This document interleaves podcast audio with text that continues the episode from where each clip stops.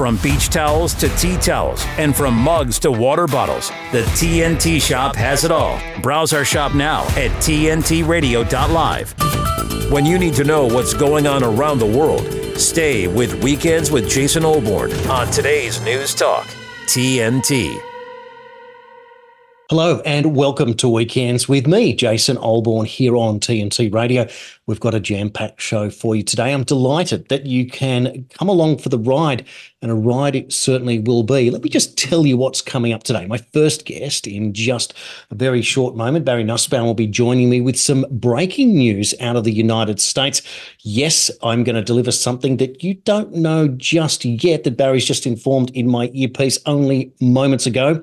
And we're going to dig deep into what's happening in Maui with the latest information. And of course, if you know Barry from AmericanTruthProject.org, you'll realize that his research and understanding of what's going on in Israel uh, is something that we need to look into further. There's been more breaking news coming out. We've seen it here in the Australian newspapers today that uh, there is an Iranian male sex scandal involving mullahs and politicians. You can check that out um, shortly. We're going to get into that one. Shocking information uh, there once again. More coming up uh, with Barry in just a moment. In the second hour, as you probably just saw, Alex in the last hour in the uh, the replay of his show, he's going to come on my show because I've got a lot of questions about AI, central bank digital currencies, and other tech information that I thought that we should go straight to the horse's mouth. And Alex will be here in the second hour with me. And in the final hour of today's show, Tobias Ellshaage is a filmmaker, an award-winning filmmaker who created a film called Gender Transformation: The Untold Realities, and he will be here in that third hour to talk about his work all the way from Stockholm in Sweden and uh, to get a feel of what's happening around the world. And it's quite amazing that this global globalist world that we're in at the moment, the world is shrinking. Yes, we get access to more information, but it's the timing of these events and how certain things are meant to be pushed and we get manipulated over and over again. And we'll paint a picture how it is that the parents are being pushed out of their own families because of states telling us how to live. And that's something that we don't stand for here on TNT Radio. It is about freedom. It is about self sufficiency and it's about autonomy. I mean, how hard is it to be born into a world with free will only to live half or three quarters of your life to have it taken away because someone in office says that that's what we need to do for your safety and your convenience? And of course, our profits and control is the part that they don't mention. Well, let's get into the show proper. Barry Nussbaum is the founder of, as I said, AmericanTruthProject.org, an international platform that educates on five key issues American Israel relations, and you've also talking about anti Semitism, Middle East policy, radical Islam, and homegrown terror. He appears daily on his own platform, in addition to guesting on numerous national and international political and news networks. And you can sign up for free to get the daily content by typing in findbarry.com and it will allow free signups for content. And let me tell you, findbarry.com does not go to the Obamas. It goes to Barry Nussbaum's site, AmericanTruthProject.org. And on that note, let's bring Barry in right now. Barry, welcome back to TNT Radio. I, I appreciate the, in, the invite. Uh, I'm very clear that you've got it. This is not an Obama sponsored uh, web platform, I promise. Well, thankful for that because we're still scratching our heads wondering how it is that Barack Obama can operate from the shadows after telling us that what he wanted to do was run a third term in office in the uh, from the basement with an earpiece in his ears, and it seems that that's exactly what's going on. Now, I wanted to get into the Maui stuff um, very quickly, but I was just thinking that the news you just told me in my earpiece, I think we need to get to that straight away concerning something about a Democratic presidential candidate. Can you tell us what you've just discovered? Yeah, it's shocking news out of the United States, released about two hours ago. Uh, here, the elections are run by the Federal Election Commission and there was a filing done yesterday, uh, released a few hours ago. You're not going to believe who the candidate is. It is a committee formed for the exploration to perform all the necessary fundamental preliminary steps to launch a national campaign for president of the United States. And the candidate is boom, boom, boom. Michelle Obama. Wow. So it is happening. It's absolutely on the table. It's official now. They've now filed officially for an exploratory committee for president for Michelle Obama, completely unqualified first lady status. and that's about it, but never been in politics, never been elected, and all of a sudden wants to run for president. It seems that America is obsessed with dynasties in politics. And so it is the denial, denial, denial, and all of the stuff coming out telling us that um, she doesn't like politics, effectively subtitling saying it's a blood sport, etc., doesn't want any part of it. But now she's going to have to stand up and tell the world that she has to do this because of what's coming. It's all theatre, it seems. And this exploratory committee is an interesting one because when RFK Jr. came out not long ago and announced his exploratory committee, he announced he was running for president within days. So this is interesting now because now they're going to have to play another game here in how long they delay this announcement, given the uh, the, the Biden Harris uh, situation and the decline there in popularity, etc.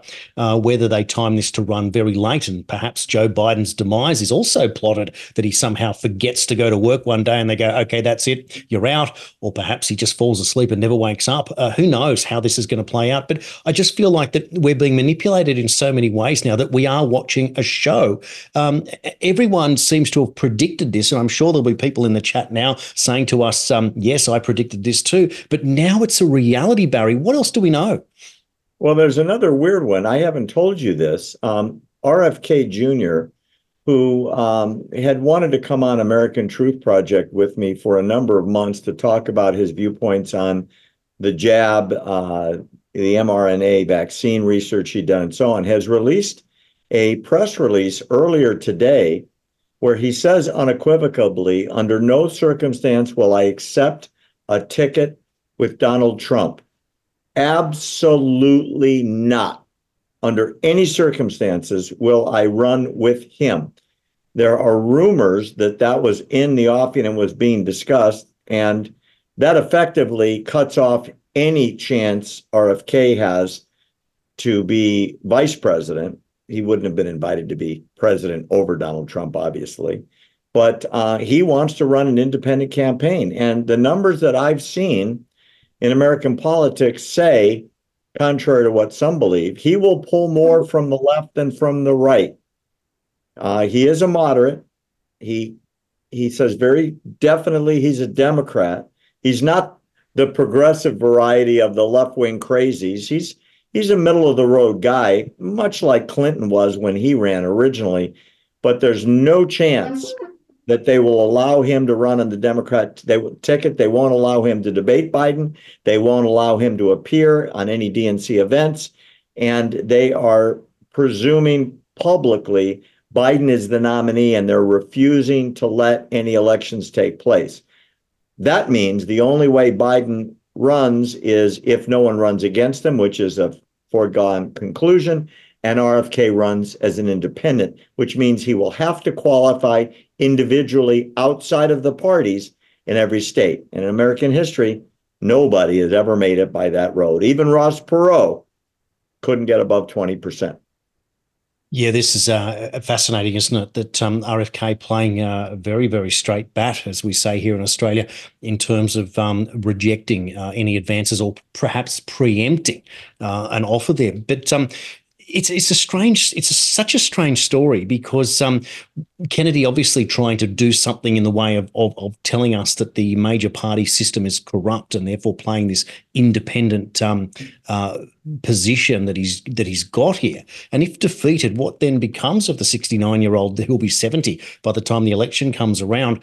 Um, and, and, I keep wondering. I always thought that he, he wasn't going to be the vice president um, uh, running mate of Trump, but I still think that there's that, that whole attorney general thing makes a lot of sense because Trump can come out and then say, well, we've done a, a very big, very big look here uh, in terms of um, uh, Republicans. We saw what happened with Bill Barr and Jeff Sessions and and, others, and, and and getting them nominated. We we obviously looked at the Democrats where we can't trust them, and to, and then for Kennedy to be the uh, Attorney General uh, as an independent, he's like the perfect foil for that. And of course, he would you think that he would have the goods on a lot of things. What's your take on that? I think, honest to goodness, if Trump had the ability to pull that off, could A, overcome his own ego to bring somebody else in like that from the outside. Number two, if he could get Kennedy to say yes, I think it would be a stupendously brilliant move. Because if Kennedy truly is able to pull 10%, and Kennedy announces it soon enough before the general election, Jason, that alone will swing the election. Because mm. keep in mind, Kennedy's going to pull from the middle, not from the left. And those are the voters that Trump will need to take back 1600 Pennsylvania Avenue. Gosh, it's uh, it's a fascinating story. U.S. politics never fails to deliver, especially when uh, it seems that the whole world is at stake, not just the United States, desperate for a change in what's going on on the global table. And the one person that uh, has been up there saying so much about what he's planning to do. And one of the big things there is the central bank digital currency. He said he's not interested in that. He uh, he's all for uh, autonomy and choice and freedom. And of course, when it came to compulsory medicine, he was not supporting that at all. And you'd have to think the WHO is extremely nervous now because you would think that day one, both Kennedy, if he was involved in any way, and Trump would basically say that is the end of US involvement with the WHO and that would be a second nail in the coffin for the globalist. I do I do maintain Barry that here in Australia that the Voice uh, referendum that failed last year was a, a hidden uh, agenda there, and of course when that was defeated in Australia, it was another nail in the coffin because UN uh, situation that they were going to push through, etc., and and and um, and managed retreat and the climate change agenda would have been pushed off. It didn't have the cover of being able to say that we're supporting the Indigenous people. And of course, if you go back to the beginning of the Trump presidency, the Trans-Pacific Partnership was one of the first things that Trump got rid of very early on, which showed that he was anti-global. And of course, in the climate change, pulling out of Kyoto. So the runs are certainly on the board there. Uh, that there is something I would, I would very not, big. I would not overlook World Economic Forum. They don't like Trump at all. And Trump doesn't like them at all. They are globalists. They make no apology about it. They're very brazen about it. And Trump is saying, uh-uh, that's not part of the United States. We're we, we're on our own path to destiny without you. We don't need an overlord.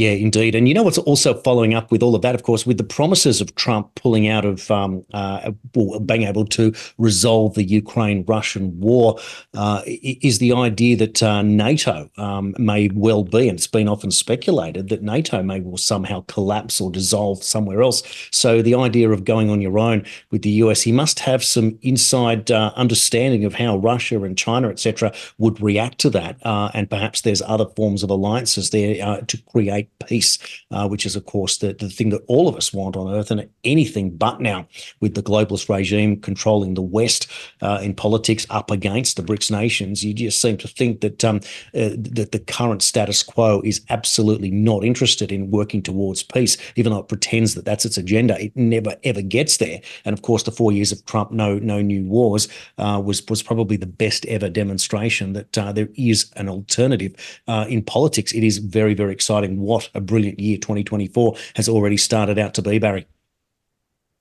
Couldn't agree more. If you have World Economic Forum policy uh, being dictated to governments around the world, the globalists, for example, in Canada, Germany, UK, um, obviously the United States and Australia, uh, it's very hard to resist. And it will take somebody like um, a big change in the White House here, uh, a big change in Canada. There's already been a big change in the UK.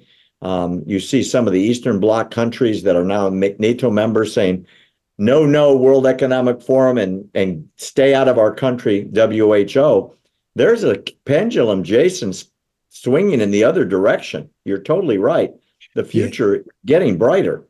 It, it, certainly is. This year is a spectacular year for elections. I've, I've said this a number of times. We've got uh, India going off shortly, April or May, Russia in March, Canada in October, US November. The UK's got to go off before January of next year, and even little old Australia will go off before May of next year. So um, that would mean all the Five Eyes countries have gone off in 18 months. Uh, it's a big deal, and it seems everywhere in the West there is the smell of change in the winds, whereas India and Russia looks uh, uh prepared to return their leaders. Uh, fascinating set of circumstances and of course Pierre uh, Poilievre doing very well against Trudeau in Canada. And I don't think the Canada um, Trudeau's running at about 24 or 25 percent at the moment uh, popularity. So um, he would be certainly looking at uh, what his retirement plans are. And of course, we saw Javier Milei just a, a short time ago at uh, Davos, uh, giving them a speech and a half, telling them that. Oh, um, I loved it. I yeah, loved it. Absolutely. I loved mutton chop sideburns and all. Yes, yes, yes. Looking more like he would belong in the Blues Brothers with uh, John Belushi than he would on the world stage. But when that man speaks and speaks beautifully, his economic prowess comes out, and he is 100% for capitalism and the the idea of being uh, motivated uh, and incentivized to be able to improve an economy. And here in Australia this week, we had uh, protests on the Australia Day uh, where the Indigenous uh, population were out in, in, in some parts protesting. And one of the signs I saw one of the banners was end capitalism.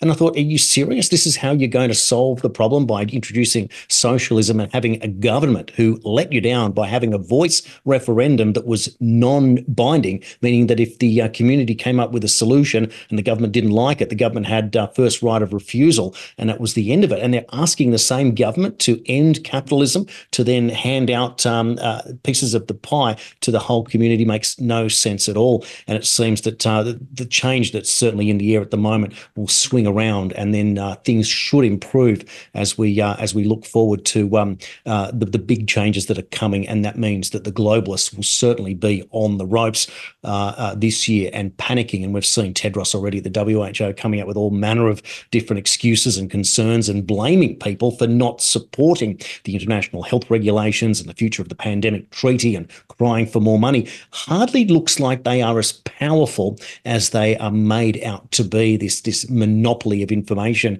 if anything but they are very very nervous nervous. And I would have to say, Barry, before we go to the break, just quickly, misinformation laws. If the governments of the world and through the globalists are pushing for such a thing all at the same time, that is because they are nervous. Couldn't agree with you more. And um, you you made a comment a minute ago about we don't want capitalism, we want socialism, we want communism. I I've got to believe worldwide, uh, with maybe with the exception of a small banana republic in Central America, nobody's buying that rhetoric anymore. The pendulum is swinging back towards freedom, uh, capitalism, the ability to leave your live your life alone uh, without government interference in your healthcare, in your education, where you live, how you uh, move about the country, carbon footprints, and so on. People have just had it, and it's almost as if Ayn Rand is coming back. You know, the the ability to live your life. Let me live my life. I won't bother you, and you live your life. I won't bother you either. It's we we we are going to get to the point, I think, where we're going to become freer than we are today, God willing, because the alternative is just bleak. Oh, absolutely, it is. Well, we spent the pandemic years talking about uh, everyone was a victim. Uh, the government was going to save you. And of course, that created weakness. And it was that weakness that's permeated throughout society for the last few years. But now, of course, with the oppression that comes with having to get in line and do what you're told and see what's being taken, as the world might offer here in Australia a tax cut, but at the same time, people are battling interest rates that have more than doubled in, in the last uh, year and a half, etc., and uh, inflation. And, and you realise that this is not the answer. The government, of course, is the problem. As uh, Ronald Reagan used to say, and it just becomes clearer and clearer every day. We're going to take our first break in the hour, and when we return, a whole lot more with Barry Nussbaum, my first guest this hour on weekends with Jason Olbourne here on TNT Radio. TNT. Sonia Poulton. You feel the need to describe yourself, along with being a useless eater, free speech isn't a phobia, as a male with a penis. Why would you feel the need to describe yourself as such? Well, you never know these days, do you? Anyone can have a penis, apparently. So I just thought you better make sure everybody knows. And that and that is the reality, isn't it? Words have lost all meaning. And one of the things that I wanted you to come on and come and join me about and comment about is the whole issue of gender and transgenderism. Are you cis, Jack? No. There's no such thing. There was there was literally no such thing till a couple of years ago, and it's it's their religion, it's not mine, and I refuse to get involved with this sort of terminology. It's ridiculous. Sonia Poulton on today's News Talk TNT. When you can point me to an industry, to a platform that reaches 250 million people a month, virtually nine out of 10 Americans, that's real, that's substantive, that's important and that reach and that touch point and that daily reinforcement. It's an amazing place to be able to communicate messages. That's massive. To find out more, go to tntradio.live. Ladies and gentlemen, today's news talk. News and information. TNT Radio. Welcome back to Weekends, and I'm with Barry Nussbaum this hour. And I hope you didn't miss that first segment. And if you did, you can always watch it back because you're going to learn that uh, Michelle Obama has officially filed for an exploratory committee for president. A big deal because it seems now that the pendulum for the Democrats is swinging toward desperation status. They can no longer count on Joe Biden being the answer, uh, even though after the 2020 election, and goodness me, Barry, I was looking at some stats again this week. Uh, and uh, let me just, this is something else. And, and, and whilst we plan these shows uh, to keep every minute um, uh, counted for, Barry, it just occurred to me, I had to ask you you about this. I was looking at the results when they announced Trump's victory um, uh, in New Hampshire against Nikki Haley, and they and they came out at fifty four percent, uh, counting, and said that um, he had won that primary event. And at the same time, in my hand, I was holding something from the US election 2020, and it was saying that the um, Georgia state election was at 94% counted, with Trump 102,000 votes ahead and still, there was no concession or call of defeat for Joe Biden. And of course, we know how that ended up on an official taking. But how is it that Biden gets to go to 94% and doesn't, and no one calls it for Biden, even though he's trailing massively? But in this case, in Trump, the, the um, uh, in the primary at 54%, and he was only 10% or 11% ahead of Nikki Haley, they called it it just seems like there's always two sets of sets of rules when it's convenient one way or another, or whether the sting is in. Well, here's here's an inside baseball, as we say in the states, uh, bit of data for you, Jason, regarding what happened in New Hampshire. There was a tremendous amount of money that flew in to New Hampshire surreptitiously. Get this to get independents, which most of the people in New Hampshire are registered as independents, to vote for Nikki Haley.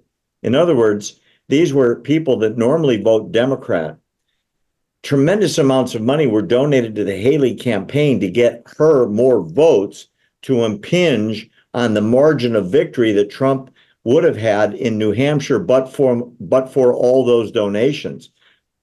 In other words, they know they can't stop Trump. They, the other party, know that eventually Trump is the nominee, but if they can make it close enough, they can throw enough dirt on the campaign to muddy it up, so to speak. That's why, according to my sources, Trump only got 54%. If you take the non aligned out, the people that would never normally vote in a Republican primary, it was something like 80 to 20. It was yes. a landslide, not unlike what happened in the caucuses previously. Trump would have destroyed Nikki Haley in an election of just Republicans. They changed the rules, they made it possible to look close. It was not close. I had a statistic, uh, Barry, from an article that I'd read uh, doing some research on these numbers because I didn't understand how it was that independents uh, could vote uh, in, this particular primary. And there was some statistic that said in the last primary, there was 36% independents, which seems a massive number. But this time around, it was 46%. So almost half of the people voting in the Republican primary were not even Republicans. And when you look that Nikki Haley got 43% of the vote, it seems she didn't really pull anyone out of the uh, out of the Republican support team. Spot on. That's exactly what happened. If New Hampshire followed rules similar to parties in other states around the country, our country, you would have seen an 80 20, not something within what, 11, 12 points. Nikki Haley got virtually no Republican votes. Her votes were independents who normally vote Democrat, and they were enticed with a massive advertising campaign coming from dark money sources to muddy the waters. And that's what happened. And that's why you see this movement within the Republican Party to name Trump the nominee and get it over with. Yes. Trump said no. We'll see what happens. It's so interesting, isn't it? When you when you look at um, uh, Nikki Haley hanging in there. And first of all, you you, you consider that she's pushing for a VP, almost as if she's going to infiltrate uh, the the um, the White House, so to speak, as the uh, vice president, just for being a pest in the campaign. And then you wonder, with this uh, money coming in, and some of it coming with that name Reid Hoffman, who seemed to have financed the E. Jean Carroll case, Uh, and, and, and once you just scratch the surface, you start to see the manipulation and you wonder that Trump can be such a clever man in certain circumstances. But oh, we call it foxing, that he seems to be playing both sides of the fence here to try and expose. It seems that Nikki Haley at this stage is being played by both sides here to expose the, uh, the globalist slash Democrat plan to infiltrate, and they're letting you play along with it as long as possible. But um, I noticed um, um, there was someone, a big name on uh, X yesterday, coming out and, and put another exposure on Nikki Haley, and uh, apparently reporting that uh, all of a sudden she stopped tweeting uh, on that platform, which she normally tweets every hour or so. So there's something interesting there. So maybe um, she's she's in her own tailspin now, realizing that the, the the the jig is up. Very very interesting. Now um, before we move on, I was I was wondering because um, we talked about all the elections that are coming up uh, and the idea of Pierre Poilievre in Canada talking about um, a freedom and uh, and and restoring common sense. Uh, and I've played on on on my old show uh, a few of his clips. But um, the Javier Milei story coming out of South America is something else. And uh, we talked uh, you talked about the lamb chop sideburns, and I talked about the John Belushi look. But I just think it's just a, a magnificent thing. I want to show you a short clip, and when we return, we're going to move on uh, to the subject of Maui and Lahaina, because if you're not sure, Barry Nussbaum resides in that part of the world and he has a report, an update for us from Hawaii. But let's take the Milei clip now. It is uh, awe-inspiring. Good afternoon. Thank you very much. Today, I'm here to tell you that the Western world is in danger. And it is endangered because those who are supposed to have to defend the values of the West are co opted by a vision of the world that inexorably leads to socialism and thereby to poverty. Unfortunately, in recent decades, motivated by some well meaning individuals willing to help others, and others motivated by the wish to belong to a privileged caste, the main leaders of the Western world have abandoned the model of freedom for different versions of what we call collectivism. We're here to tell you that collectivist experiments are never the solution to the problems that afflict the citizens of the world. Rather, they are the root cause. Do believe me, no one better placed than us, Argentines, to testify to these two points.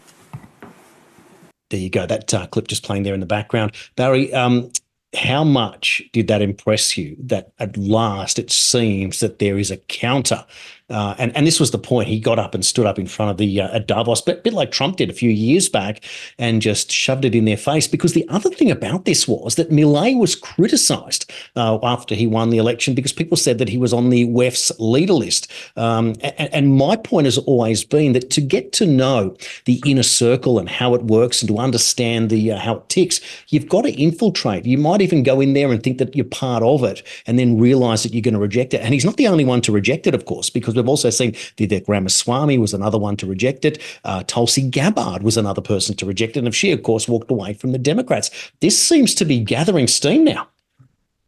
I was so impressed. This man walked into the lion's den yes. and looked the lion in the eyes and basically raised his middle finger to not only the people that were there, but their entire globalist world agenda and did it with a smile on his face. And I'll tell you something the people in the room were numb as if we don't allow opinions that we don't agree with at Davos, right? And this guy walks in and goes, I don't want your agenda. I don't want your social communist agenda. I don't want you to tell me what the climate's going to be. I don't want you to tell me what to eat. I want freedom. And he was magnificent. Big applause. Yes. He's yes, my absolutely. favorite Argentine politician ever. Ever, ever. Uh, the Not same. there's many any good ones, but he's it. Yeah, oh, absolutely. Uh, look, there was a scene uh, after the election where he was in the crowd uh, and it was absolutely jam packed. And a young boy looked about 10, uh, maybe 11 or 12 years old, uh, and he was waving. And Milei caught his eye and waved this little boy, and they carried him up to the stage. And this boy had a tear in his eye. And, and Milei, wearing that uh, signature leather jacket, embraced the boy. The boy embraced Milei, gave him the biggest cuddle. And and, and you could see with, with Milei looking at this boy, and he had t- uh, himself enjoy, smiling like you wouldn't believe. And it was one of those most magnificent scenes in politics. And I hope that it gets recycled and people can get to see that when Argentina improves for the better and people will realize that they really did uh, dodge a bullet and go the other way and save themselves. Just truly magnificent. Politics is a blood sport, but sometimes something wonderful happens. And let's hope that this, this um, uh, swing continues. Now, we've got to get into the business of um, what's happening in Hawaii, particularly from Lahaina, Maui, after we saw the uh, horrific fires. And people have got so many questions. Um, and, and a lot of it comes down to, again, this lack of trust in authority because we don't seem to get answers. And when we do, they always seem to just divert us or obfuscate the reality. We had the story with the roofs and the, some houses not being burnt down. And, and of course, it leads to speculation. And why wouldn't it lead to speculation when good people are asking for good reporting and they're not getting it? So, Barry, let's hope that you can. Um, bring us an update. What's the latest happening in Lahaina? What uh, what what don't we know that you know? I'll run through it as fast as I can. Um, there are now several hundred lawsuits on file. Uh, lawyers are coming in from all over the states, uh, getting their local credentials set up in Hawaii. They're suing HECO, Hawaiian Electric Company, for leaving the power on, which blew the fires up to the moon. They're suing the county of Maui uh, for not setting off the warning whistles that there were fires. They're suing the police department for blocking the roads that were evacuating. They're suing the mayor. Um, get this: the 2,000 buildings were destroyed, five and a half billion dollars in damages, and no houses have been rebuilt in five months. Everybody's in temporary housing. There are vast areas that you or me as a citizen can't go into, can't take a picture of, can't fly a drone over, can't be in a plane or a helicopter. It's all sealed. Natural disasters aren't sealed off, Jason. Mm. If you were in New York after 9 11, you could go to the ground zero. I did. You could walk right up to it, but not in Maui. If you stop on the road next to Lahaina, you'll get a ticket. And if and if you don't move, you'll get arrested. Why? What mm. are hmm. they covering up? That's what people want to know. I'll tell you something. It's going to be a bigger disaster that's coming because we have a shortage of construction workers here.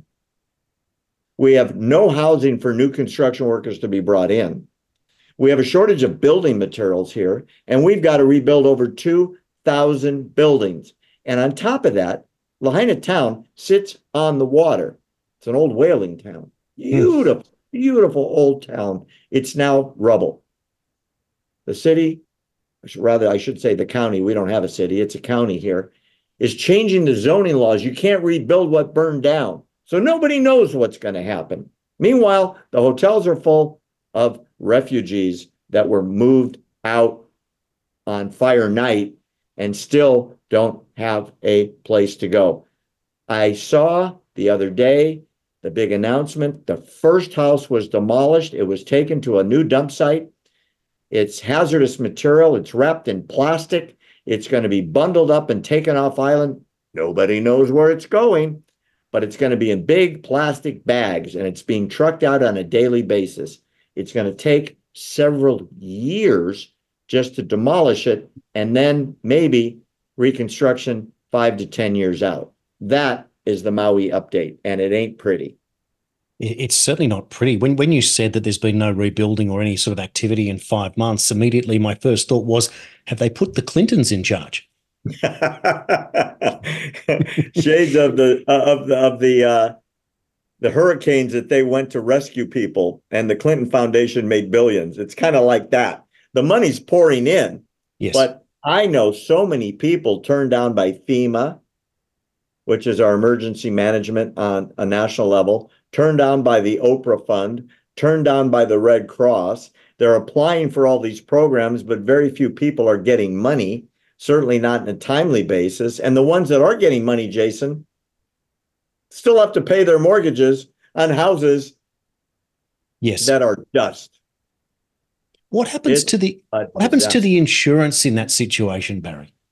People have well, people got insurance. Paying, I, I know some people that have paid out, been been paid out They're told it's going to be two to five years before they can even start construction. They still have to pay on their mortgage. Yeah. So whatever money they got, their nest egg is doing this every month, Yes. a little Yes. bit at a time. Yes. Because we all know that construction costs are built in, right? And they're always going up. So in two years' time, that money that they have is uh, is, not worth what it was today. It's the one industry. And they're seems to be paying on a mortgage Yes. that's attached to a home that ain't there anymore, brother. Mm. Th- th- This is a, a shocking scenario. So once again, government that we look for as the the so-called savior is uh, letting the people down by just getting in the way, and the red tape builds up and the delays. Can you explain a bit more about this idea of wrapping this up in plastic to dispose of it somewhere? That reeks of the whole 9/11 um, removal of the buildings that were shipped off to China. Trucks were not allowed to stop. Uh, it was very very secret. One would only assume that they didn't want anyone to look at perhaps thermite that might have been in there if that building was collapsed, then what would be the reason to do this in, at this late stage? Are they? Is there a, an inkling, therefore, that they might be able to find something that you're not supposed to find? That is the exact question everybody on this island wants to know. And mum's the word in response.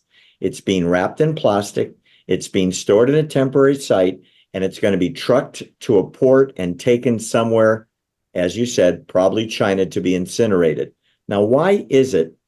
Why is it you can't see the dump site? You can't see the removal site? You can't see what's on the trucks? You can't take pictures of the town. You can't even fly a drone over the town. You can't even stop on the highway.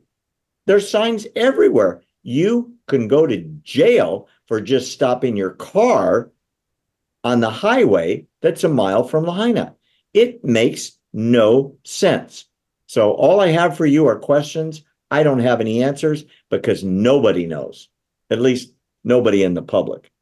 Yeah, this is the big thing. But of course, what's happening at the same time is the general public, all of a sudden, their antenna is on overdrive and they're starting to realize that they're being played yet again uh, and, and not having the questions answered. So, this must all play in for people realizing in an election year that the only way that we're going to at least attempt to get answers is to demand political change. Uh, and the one man out there, of course, anti establishment all the way, who, of course, got punished this week yet again in an attempted humiliation in the E. Jean Carroll case, the $83.3 million awarded uh, in that case, which we you can almost, it's certain that it's going to go to appeal. I can't even imagine Trump would even want to settle this out um, because uh, this plot for the E. Jean Carroll sexual assault in the department store was, was part of a law and order script. I mean, it was word for word verbatim. She forgot what year this was meant to have happened. Uh, she claimed she was wearing a dress that hadn't been created yet uh, in the catalogs. Uh, there's just so many poor uh, uh,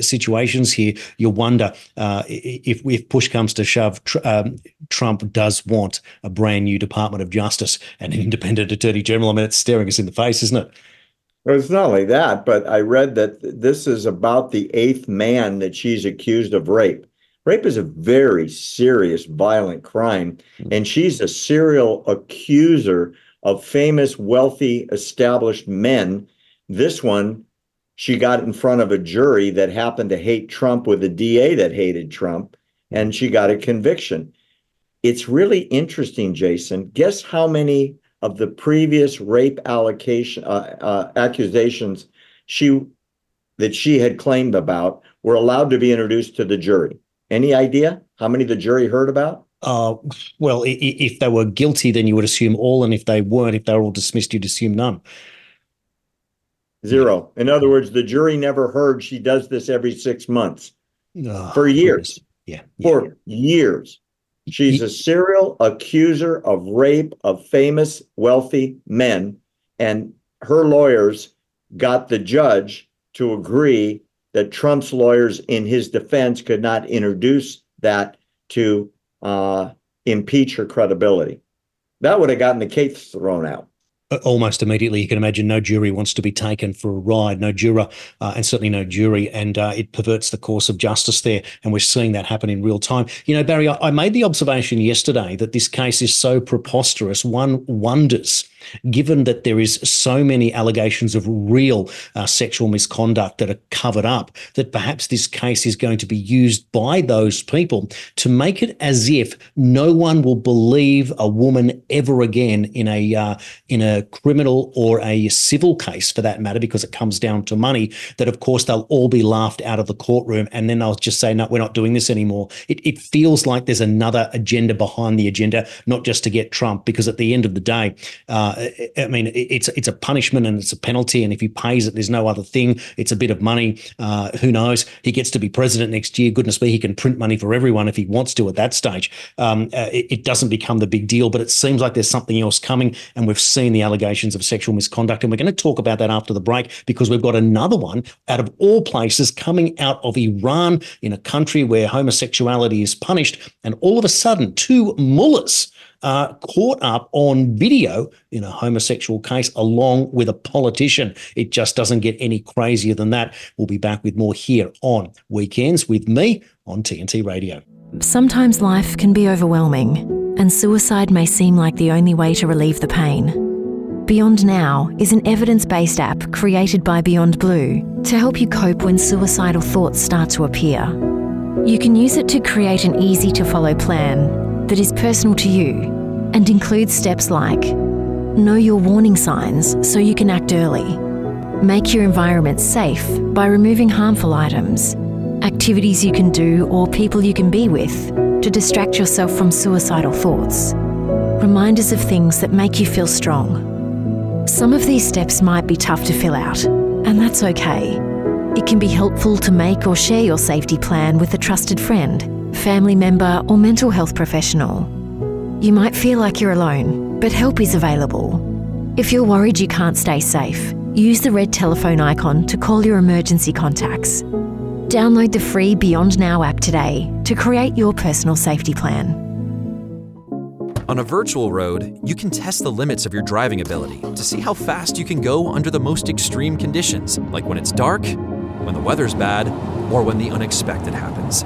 The higher the speed, the harder the impact.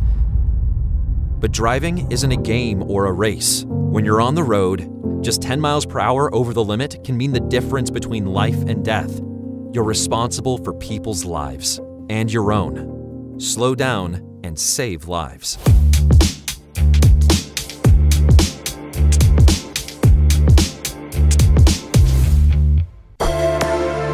Weekends with Jason Olbourne on today's News Talk, TNT.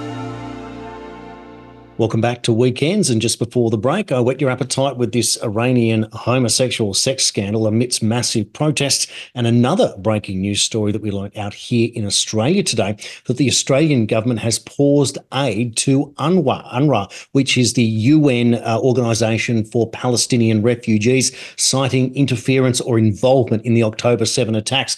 Barry, this is your specialty. What's going on here? I'm going to hand over to you for what technically is your report because there is so much going on. What do you know? Well, let's start with UNRWA. Uh, UNRWA is the biggest fraud ever perpetrated on world governments. It is the UN Works and Relief Agency that was established for one people only, Palestinian refugees, and they have perpetuated the uh, victim status of refugees that are no longer refugees for four generations.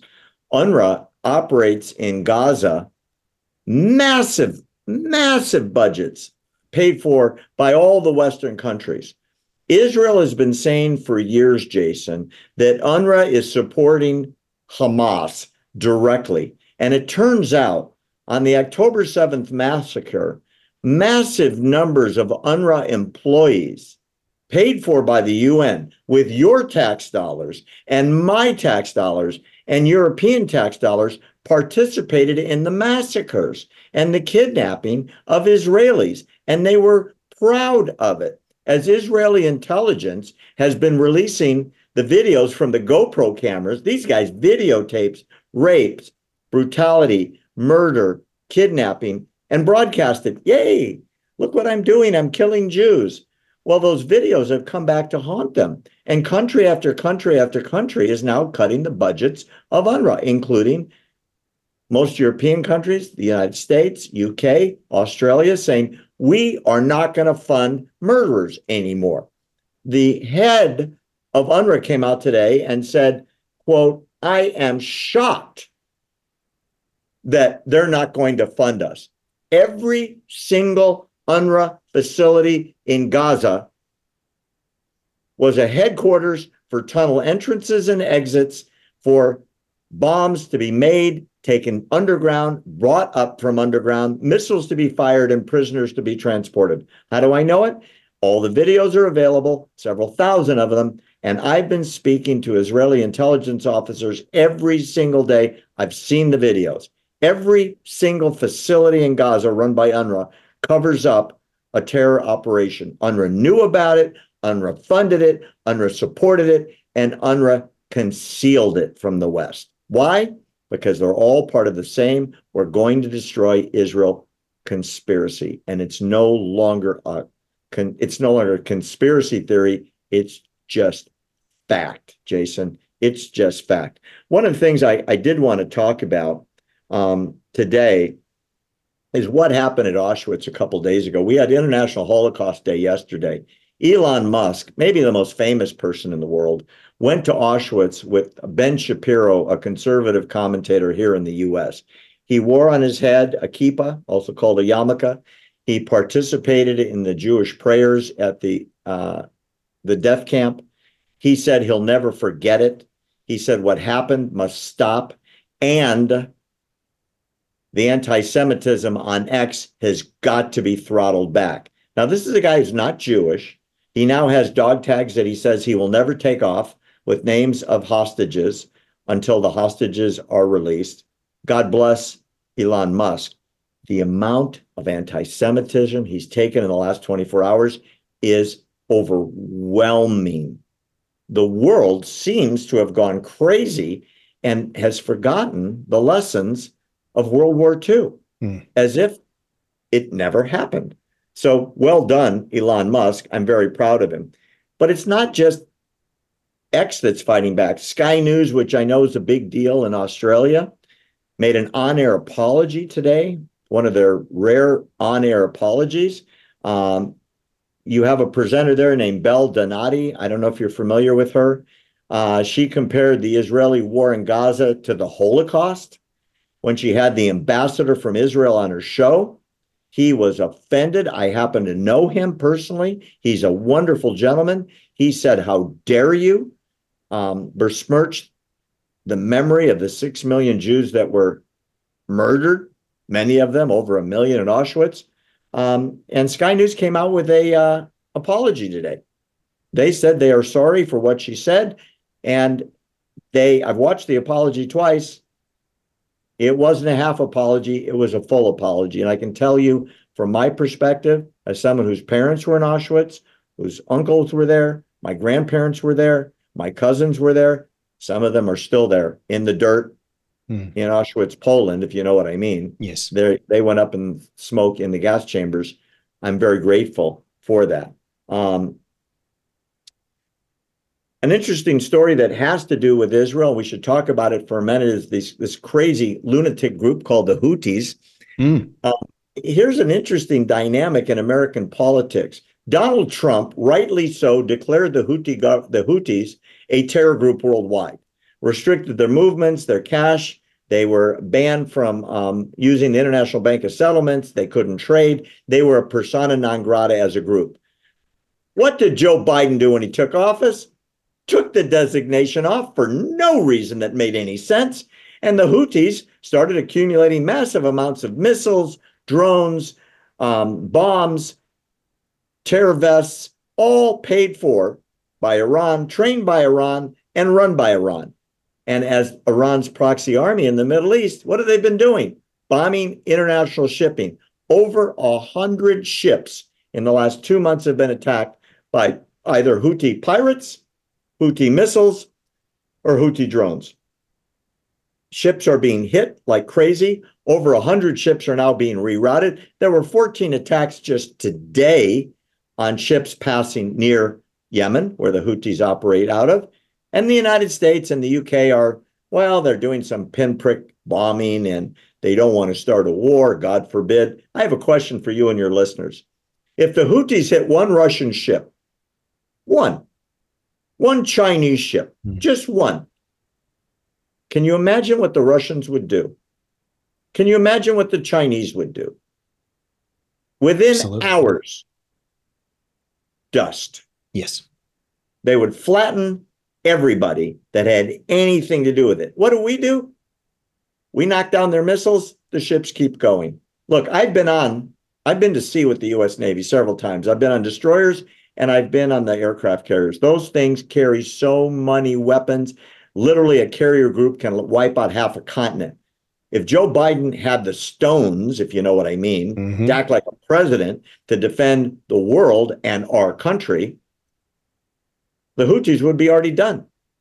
We see with the satellites exactly where they are. Look, the Israelis do it in Gaza. We know exactly where those missiles came from. The factories, the troops, the storage depots, and the launch sites would all be gone already if we had a president who led by example instead of, well, I don't know what you call it. I don't even know who's making the decisions, but it's not somebody who puts my country first which I consider to be a big problem. I know we don't have much time. I do want to touch on uh, the International Court of Justice. Yes. Um, it's been very, very upsetting for any freedom loving country, including yours.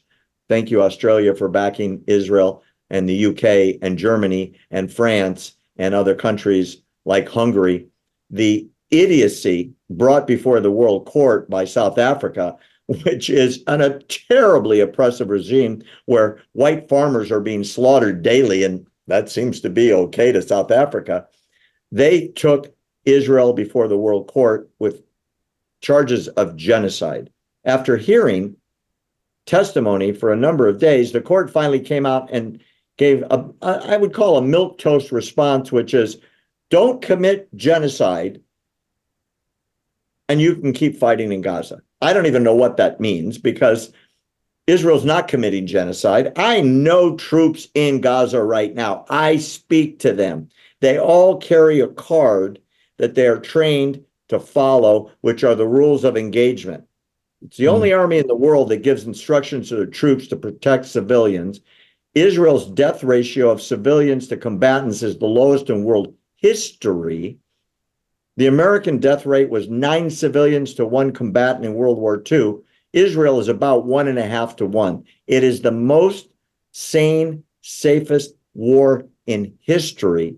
And instead of getting commendations, Israel, because of anti Semitism, gets attacked in front of the world court, which I consider a big, big problem. I, I know that there are rumors out tonight, my time, this morning, your time, that there might be another peace deal with Hamas. Hamas is insisting that they, the leaders, stay in power, which is insane. Um, the top three guys in Hamas have stolen somewhere in the area of about $10 billion. They're richer than rich. I mean, they are astoundingly rich. Private jets, mansions all over the world, private bank accounts. They travel like sheiks while their people are starving to death and they're demanding as part of a peace treaty they'll release the hostages that they took if Israel releases all the murderers that they've arrested over the last several decades and leaves Hamas in power. That will never happen. If Netanyahu was to agree to that, his government would collapse and that would be the end of it. There would be no peace.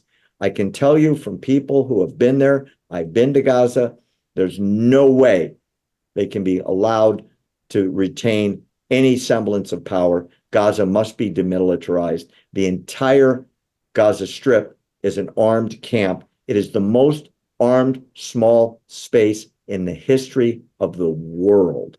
Watch the videos. The IDF puts them out every single day. And every day they're rounding up more and more of these killers. Let them do their job and then let there be peace. But if they don't, there'll be another massacre and I can tell you, I have family living on the Gaza border that, but for they were off the kibbutz that day, would be in a grave or worse. And I mean this 60, 80 feet underground in Gaza City in a cage because Yes. that's where that's where uh, Hamas is putting their prisoners. You know, um, when we hear so much reporting, etc., of what's going on, and thank you for for what you've just been able to describe. I can't help but think, um, almost biblically, when the um, the Jewish people uh, in the Exodus leave Egypt and spend forty years in the wilderness uh, before it is that Moses, who leads them out of Egypt, and then can't enter the Promised Land, and Joshua has to come in and and take over. I almost feel like um, with Hamas, we're facing something similar that the innocent Gazan Gazans, the Palestinians, have to separate themselves and somehow be in the wilderness for some period of time and then uh, re-emerge with a new way of being able to deal. But you have to cut the cancer out a- and we've seen that now the, the lack of elections etc that's gone on there in this entrenched uh, terrorist behavior. It's uh, it's it's unpleasant for all on anyone who's supporting what's going on and no one wants to see innocent people killed in any uh, stretch of the imagination. It's the worst possible scenario uh, but at the same time you have to deal with the threats that you are presented with, and that's why it's so difficult. We have unfortunately reached the end of the hour, Barry. I just want to say thank you again for uh, for making time for me today on uh, my show here in Australia, that is obviously going around the world, but for the work that you're doing at AmericanTruthProject.org. And if you want to find a really easy way, just write findbarry.com into your internet browser, and that will take you straight through to Barry's site. Thank you once again, Barry. Really appreciate it. We have to go to the news headlines. Thank you. And we'll be back with a brand new guest, one of our own, after the break here on Weekends with Jason Olbourne on TNT Radio.